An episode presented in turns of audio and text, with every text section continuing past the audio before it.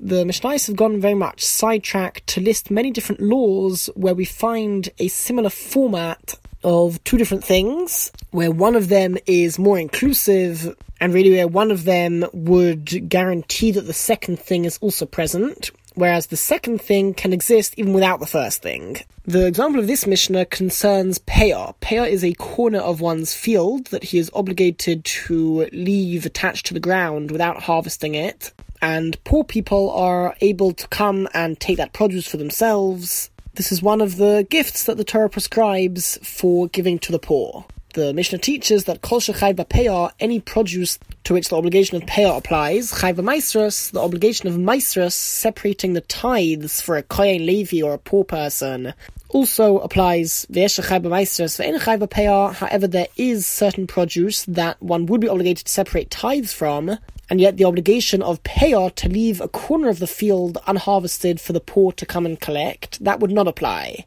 And this is based on the fact that the Mishnah right at the beginning of Maseches Peah teaches that in order for Peah to apply to produce, five conditions need to be fulfilled. It's got to be food, it's got to be owned by somebody, it's got to grow from the ground, and it must be that it's the type of produce that is all harvested in one go, and it needs to be something that can be stored for a extended amount of time. If those five conditions are fulfilled, then the obligation of peah would apply. On the other hand, the Mishnah, right at the beginning of Maseches Maisras, teaches that there are only three conditions for something to have Maisras applying to it. Firstly, it has to be food, it's got to be owned, and it must grow from the ground. But the last two conditions that are needed for something to be obligated in peah do not apply. So it emerges that there are going to be a number of types of produce for which the obligation to separate tithes will apply, and yet one will not be obligated to leave a corner of that field as peah.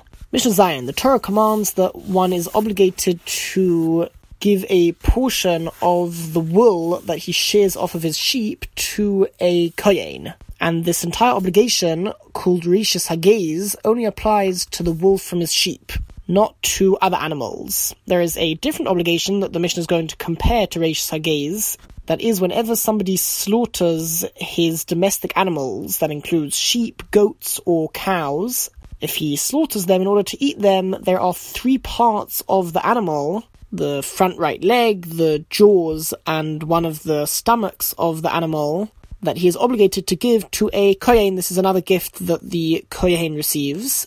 And the Mishnah teaches, Kol shechai breish sagez, any animal that the obligation of Reish Hagez applies to, that you need to give a part of the wool to a kohen. Chayv matonais, the obligation of giving the gifts of those three parts of the animal upon being slaughtered, also applies. Essentially, the Mishnah is talking specifically about sheep, because that's the only animal to which the obligation of Reish Hagez applies. But there are animals to which the obligation of matonis, which refers to the three parts of the animal that are given to a kohen when he, the animal is slaughtered. So there are animals for which that obligation applies. The Eino Chayb but the obligation of Reish Sagez of separating the wool and giving it to a kohen would not apply. Because that only applies to sheep, whereas the obligation of Matonis applies to sheep, goats, and cows. Mishnah Ches. Every seven years, there is a Shemitah year that requires all of the produce that grows in Eretz Israel and is owned by a Jew to be left for anybody to take. It's forbidden to work the land. You're not allowed to prevent other people from taking the produce which grows in your field. And there are also certain laws that apply because of the sanctity that this produce has. For example, it's forbidden to do business with this produce that grows during the Shemitah year.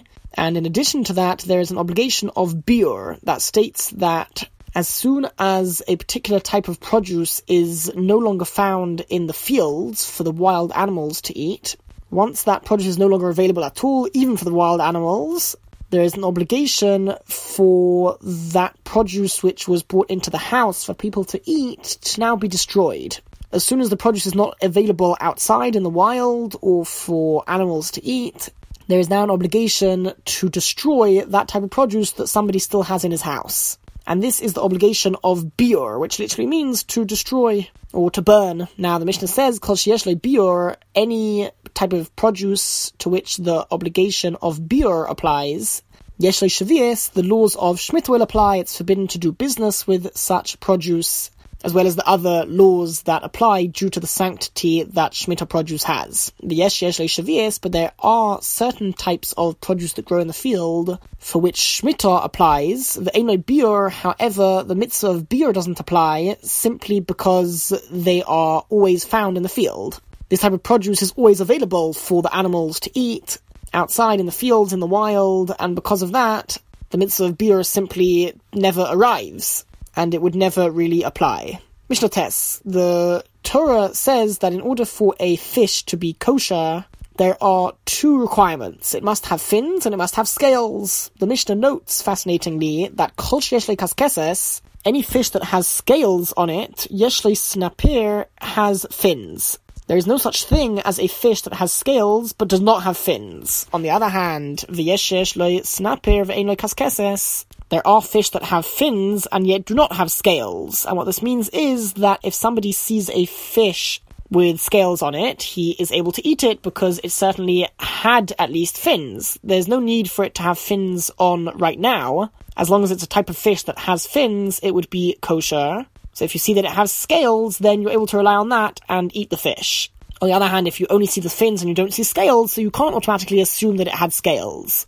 Now, one could ask an interesting question that if every single fish that has scales automatically has fins, why does the Torah need to say that in order for the fish to be kosher, it must have fins and scales? The Torah should have just said that the fish needs to have scales, and automatically that would include fins.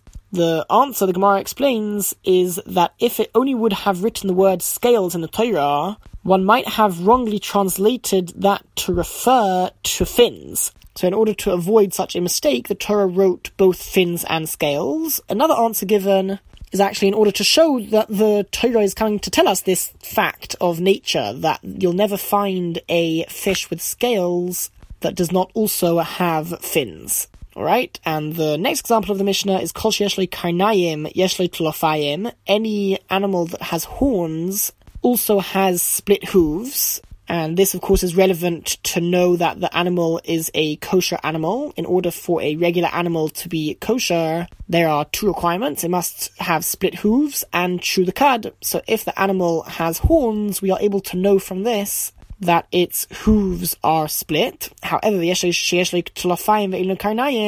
it's possible for an animal to have split hooves and yet not have horns. For example, a pig that is such an animal that has split hooves and yet it does not have any horns. Some explain that this fact that the Mishnah is talking about, that an animal that has horns always has split hooves, might only be talking about more wild animals. There's a discussion as to whether we're talking about all animals or just wild animals as, as opposed to domestic animals.